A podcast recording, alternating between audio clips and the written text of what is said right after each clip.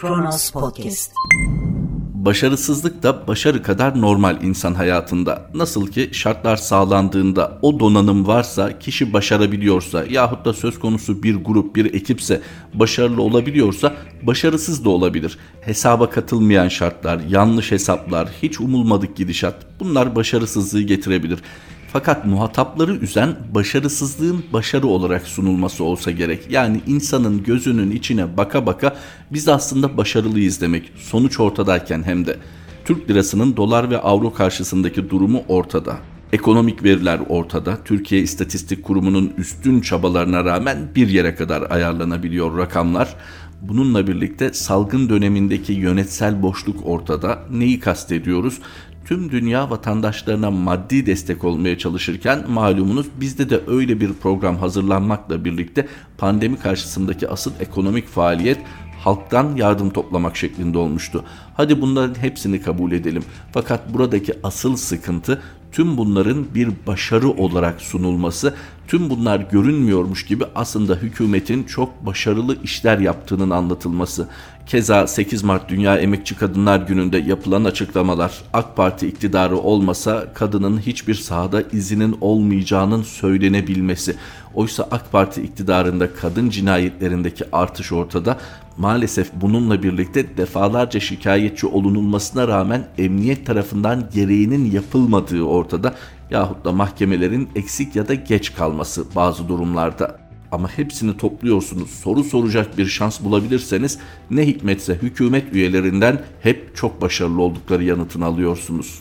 Ne yapabilirsiniz? Bu da yeni Türkiye. Merhaba 9 Mart 2021 Salı günün tarihi ve Kronos Haber'de Kronos günden başlıyor. Saldırganlar serbest tepkisine yanıt. Yargılama tutuksuz devam ediyordur kadınlara, siyasetçilere ve gazetecilere yönelik saldırılarla ilgili soruları yanıtlayan Adalet Bakanı Abdülhamit Gül ilginç açıklamalarda bulundu. Şiddet uygulayan ve saldırıda bulunan kişilerle ilgili Gül, yargılama bir süreçtir. Bir kişi serbest kaldı, bu fiiller cezasız mı kaldı? Hayır, tutuksuz devam ediyordur ifadelerini kullandı. Gül, Habertürk televizyonunda Kübra Par'ın sunduğu Açık ve Net programında Mehmet Akif Ersoy, Nagihan Alçın, Nihal Bengisu Karaca ve Deniz Zeyrek'in sorularını yanıtladı.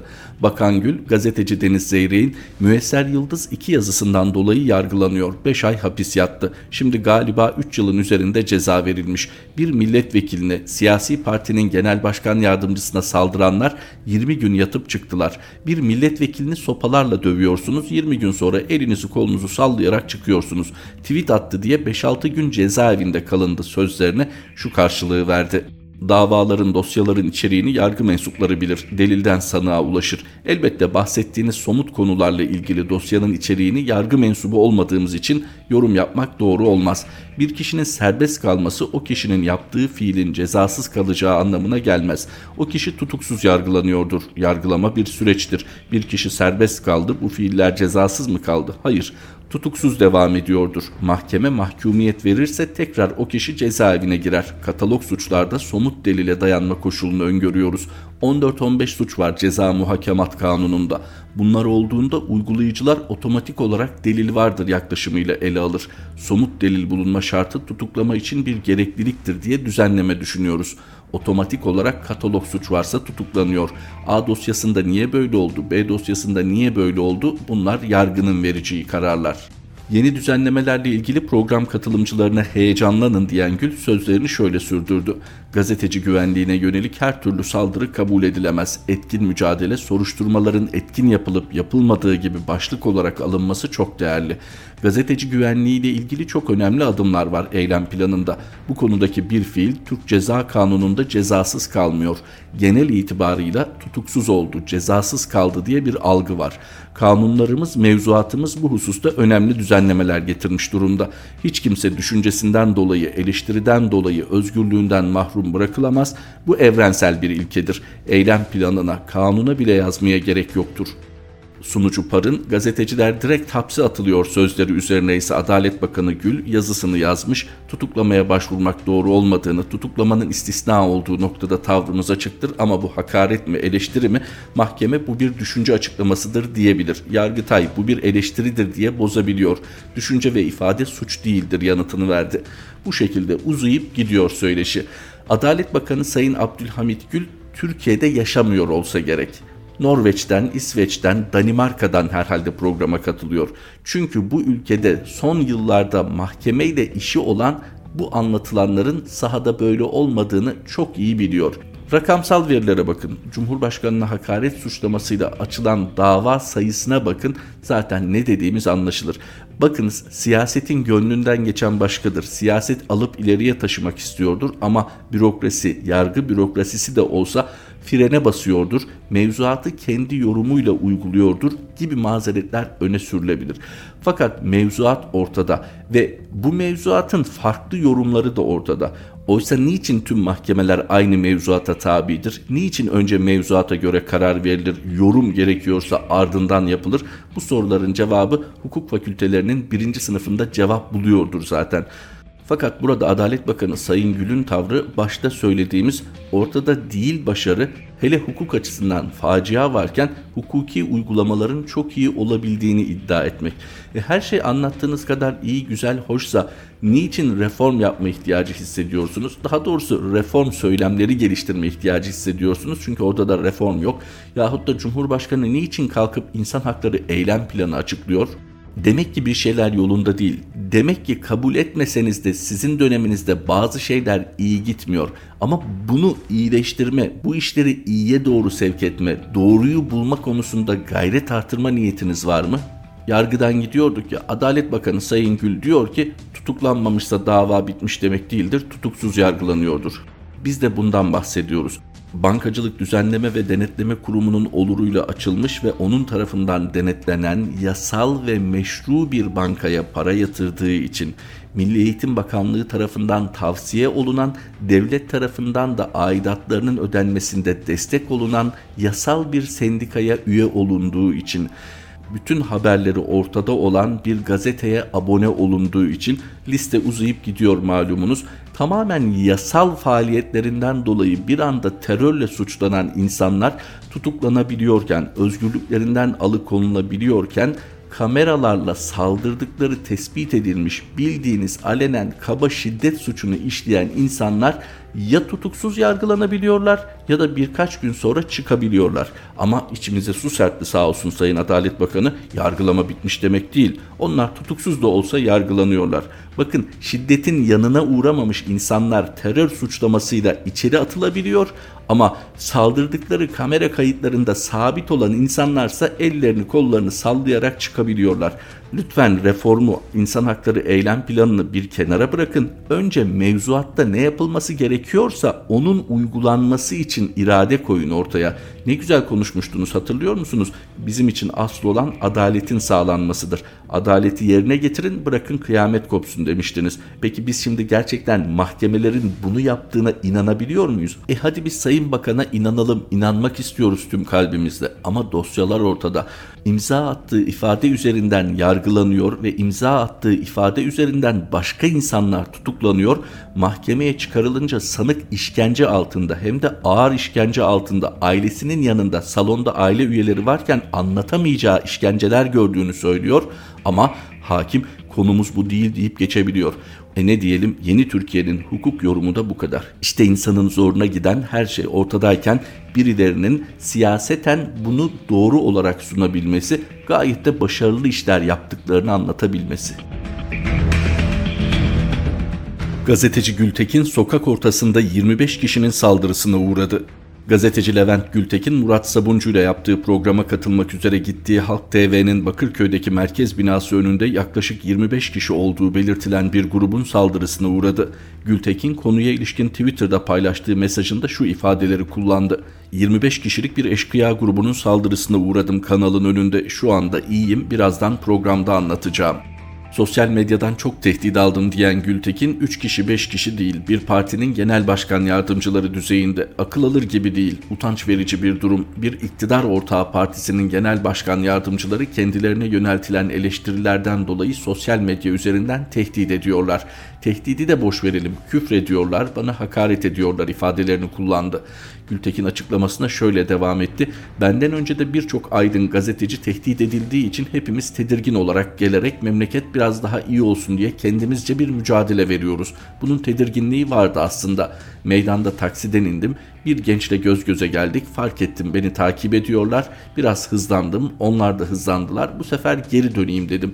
Ben geri döndüm. Onlar da geri döndü. Biraz daha hızlandım. Kanala doğru hızla geleyim. Kanalı 50-100 metre kala bu kez önümden 15-20 kişi sokağın dört köşesinden aynı anda saldırdı diyen Gültekin o anda başladılar vurmaya. Muhtemelen bu 25 kişi kendisine delikanlı diyerek dolaşıyordur ortalıkta. Ben onların yerinde olsam utanırım yaptıklarından. Bir kişiye 25 kişi saldırmak ancak eşkıyalıktır. Bu kendilerine yakışacak en hafif bir tabir varsa eşkıyalık olarak tanımlarım ben onu. Çünkü tekrar ediyorum hakaret etmedim, küfretmedim, yaptıklarının yanlış olduğunu söyledim ifadelerini kullandı. Halk TV'nin yayınladığı görüntülerde saldırganların Gültekin'e saldırdıktan sonra kaçtıkları görülüyor. Levent Gültekin bir gazeteci. Üstelik yazacak gazete bulamayan bir gazeteci çünkü ülkede medyanın durumu ortada. O da daha ziyade zaten internet üzerinden ve bulabildiği mecralar Halk TV üzerinden sesini duyurmaya çalışıyor. Niye özellikle belirtiyorum? Sayın Levent Gültekin sağdan bir isim, muhafazakar olarak tanınan bir isim. Ama ülke öyle bir hale geldi ki muhalifler için artık sağ solu fark etmiyor bulabildikleri her alanda düşüncelerini dile getirmeye çalışıyorlar. Hani şimdi buradan sadece iktidarın medya üzerindeki ağır baskısına bir işaret olarak bu kadarıyla yetinelim. Fakat şunun özellikle üstünde duralım. Bir ülkede 25 kişi bir gazeteciye sadece fikirlerinden hoşlanmadığı için gündüz gözüyle ulu orta saldırabiliyorsa cesaret buluyor demektir. Yani insanlar birine el kaldırırken, şiddete başvururken iki kere düşünmek zorunda değil mi? Bir, yakalanır mıyım ki yakalanması lazım çünkü her yer artık kameralarla donatıldı. Ayrıca polis teşkilatı da bunun için var. İkincisi ceza alır mıyım? Bu iki hususu düşünmesi lazım değil mi? Biri şiddete başvuracağı zaman. Fakat nasıl cesaret buluyor bu insanlar? 25 kişi bir gazeteciye saldırabilecek cesareti nereden buluyor derseniz Önceki örneklere bakınız. Bilinen, kamuoyu önünde tanınırlığı olan isimlere yapılan saldırılar dahi bir ifade vermekten öteye geçmedi, geçemedi bazen. Evet göstermelik birkaç gün içeride kalanlar var. Fakat bu kaba şiddet suçunu işleyenlerin cezası bu mu olmalı? İnsanlar sadece kalemleriyle, fikirleriyle, sözleriyle düşüncelerini ifade etmeye çalışırken birileri ellerine sopaları geçiriyor, hatta bellerine tabancayı takıyor, tehdit ediyor, şiddet kullanıyor. Onlar elini kolunu sallayarak çıkabiliyor ama insanlar sırf yazdıkları yazılardan dolayı yıllarca içeride tutuluyorlar. Gerçekten Sayın Adalet Bakanı adalet anlayışınız buysa, yargıya bakışınız buysa zorlamayın reform için, insan hakları eylem planı için. Levent Gültekin ne yapmış? Yaptığı her şey ortada, ekranda yahut da internette kendi düşüncelerini ifade etmiş. Evet bazılarının hoşuna gitmemiş. Neden? Ciddi eleştiriler içeriyor. Fakat kendisinin de ifade ettiği gibi bir hakaret yok, küfür yok. Zaten bu insanlar tedirginler önceki örneklerden dolayı. Neden hakaret etsinler, neden küfretsinler, başlarına geleceği bilmiyorlar mı? İnsanlar şu an birkaç cümlelerinden dolayı müebbetle yargılanmıyorlar mı bu ülkede? Ama ona rağmen yargı çok iyi. O konuda sözümüz yok değil mi Sayın Adalet Bakanı? Levent Gültekin de onu ifade ediyor. Uzatmanın anlamı yok. MHP Genel Başkan Yardımcısı Semih Yalçın'ın sosyal medyadan yaptığı bir hedef göstermedir. Ve zaten onlar kendilerini nasıl savunuyorlar? Hani biz kendimizi savunmayalım mı? Tamam buraya kadar iyi güzel hoş ama siz nedense kendinizi birilerine sadece düşüncelerini ifade eden birilerine karşı savunduğunuzda sokakta başkaları harekete geçiyor. Hiç mi hicap duymuyorsunuz bu yapılandan? Hiç mi utanmıyor, sıkılmıyorsunuz? Bunun adı gerçekten insanları aptal yerine koymaktır. Emin olun bu farklı kareleri birleştirebiliyor insanlar. Sizin ifadelerinizden sonra birileri harekete geçebiliyorsa iki sebebi vardır. Ya bir grup sizi zorda bırakmak için illegal yollara başvurup size adres gösteriyordur ya da sizden cesaret alıyordur. Şunu demiyorum organik olarak siz arıyor birilerini harekete geçiriyorsunuz değil ama birileri sizin bu mesajlarınızla gösterdiğiniz hedeflere gereğini yapma konusunda cesaret alıyor demektir. Kusura bakmayın bunun adı da siyaset falan değildir. Bakanlıktan 3 hilal göründü soruşturması. MHP lideri Devlet Bahçeli'nin Aydın'ın Sultanhisar ilçesinde 92 yaşındaki kadına cinsel saldırıda bulunup boğarak öldüren AÇ hakkında kameralara yansıyan bileğindeki 3 hilal dövmesi dikkat çekmiştir. Bunun bir tertip mi yoksa gerçek mi olduğu bütün yönleriyle araştırılması hayati bir zorunluluktur demişti. Bahçeli'nin çağrısının ardından İçişleri Bakanlığı konuyla ilgili soruşturma başlattı. MHP Genel Başkanı Devlet Bahçeli'nin çağrısının ardından İçişleri Bakanlığı sosyal medya hesabından yaptığı duyuruda şu ifadeleri kullandı.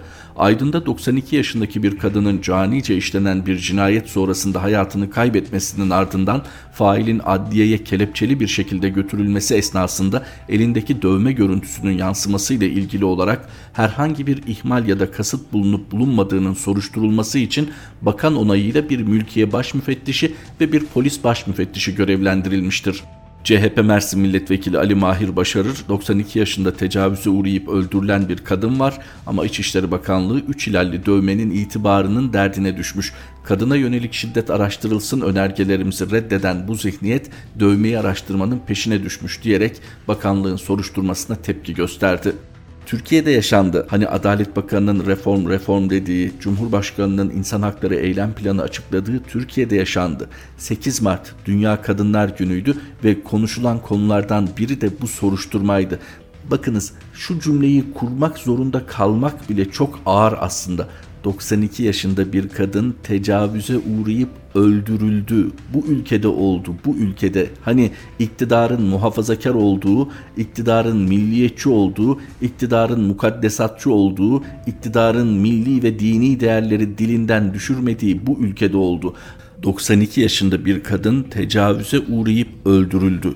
Bu cümleden sonra ne denilebilir ki? Ama diyebiliyorlar. Kalkıp diyorlar ki kameralara yansıyan o üç hilalin araştırılması yapılsın. Neden? Bizden mi? Bizimle mi ilgili? E mutlu oldunuz mu? Sosyal medyada insanlar hemen paylaştı. Sizin fotoğrafınızın önünde yahut da işte partinize ait o el işaretini yaparken görüntüleri sosyal medyada paylaşıldı, yayıldı. Evet bu cani sapığın geçmişinde böyle bir siyasi eğilim var. Bu topyekün bir camiayı suçlamak anlamına gelmiyor. Evet bunun paylaşımı yapılabilir. Neden? Siyaset böyle bir şey. Bakınız bunu dert edinir. Neden bizim teşkilatlarımızdan böyle insanlar çıkıyor? Soruşturursunuz, araştırırsınız, gereğini yaparsınız. Ama biz burada şunu görüyoruz. Nasıl bunu bizim camiamızla ilişkilendirirsiniz? Bizim öyle bir derdimiz yok. Evet elinde 3 hilal var ve bu da bir siyasi aidiyete işaret ediyorsa hiç sorun değil. Biz burada 92 yaşında bir kadının başına gelenle ilgiliyiz. Lütfen siz de buna odaklanın. Evet Sayın Bahçeli sosyal medyada katil cezasını bulmalı demiş ama şunu düşünmeniz gerekmez miydi? Yani bu vahşi saldırının bir an önce aydınlatılıp failinin gerekli cezaya çarptırılması için bir zemin hazırlamak gerekirken bu daha önemliyken siz niçin bunun önce siyasi bağlantıları üzerinden gidiyorsunuz ki? Gerçekten kendinizi aklamaya bu kadar ihtiyacınız mı var? O zaman lütfen bir öz eleştiriye de vesile olsun. Çünkü hatırlayınız intihara ve ölüme sebep olan bir tecavüz suçlamasında hala elini kolunu sallayarak dışarıda dolaşmıyor mu fail? Onun da siyasi tercihleri ortada değil mi? Bakın yine diyoruz 1, 2, 3, 5 bu münferit olayları alıp bir camiayı karalamak kimsenin derdi değil. Buna da saygı duymak zorundasınız. Bu da bir siyasi eleştiridir normalde. Sizin ama burada yapmanız gereken öncelikle bu olayın vahameti karşısında bu insanın bu suçu işleyip işlemediğinin ortaya çıkarılması ve ona gereğinin yapılması. Ama verdiğiniz fotoğraf ortada böyle vahim, rezil bir durum varken biz nasıl olur da kendimizi bu siyasi bağlantı, bu siyasi aidiyetin dışında tutabiliriz? Tabii ki partiniz adına haklısınız ama insani öncelikleriniz açısından lütfen bir kere daha düşünün. Öte yandan İçişleri Bakanlığı'nın açtığı soruşturma ne kadar güzel, nasıl hızlı tepki veriyorsunuz değil mi? Ne olmuş? Medyaya failin elindeki 3 hilal görüntüsü yansımış. Bakınız, iyi düşününüz, tekrar ediyoruz. Bu ülkede eski başbakanlık raportörü kaçırıldı. Kızı tamamen kişisel gayretleriyle yargıyı harekete geçirmeye çalışıyor. Rica minnet neredeyse savcı atanıyor. Konuyla ilgili ciddi bir araştırma olmadığı görülüyor. Sayın Süleyman Soylu bunu dert etmiyor ama Sayın Bahçeli'nin açıklamasından sonra hızlıca soruşturma açıyorlar. Bu kişinin elindeki 3 hilal dövmesi nasıl olur da medyaya yansırmış siyasetin daha doğrusu iktidar mecburiyetinin bu kadar gözleri kör ettiği, bu kadar vicdanları susturduğu bir dönem daha yaşanmamıştı. Borsa İstanbul Başkanı'nın neden istifa ettiği, Kavala'nın verdiği röportaj, Bakan Selçuk'un okullarda eğitimin 2 Temmuz'a dek süreceğini açıklaması tüm bunlar varken biz maalesef yüz kızartıcı suçları işleyenlerin siyasi aidiyetlerini tartışmak zorunda kalıyoruz bakanlık girişimiyle. Kronos gündemin sonuna geldik. Kronos Haber'de tekrar buluşmak üzere. Hoşçakalın. Kronos Podcast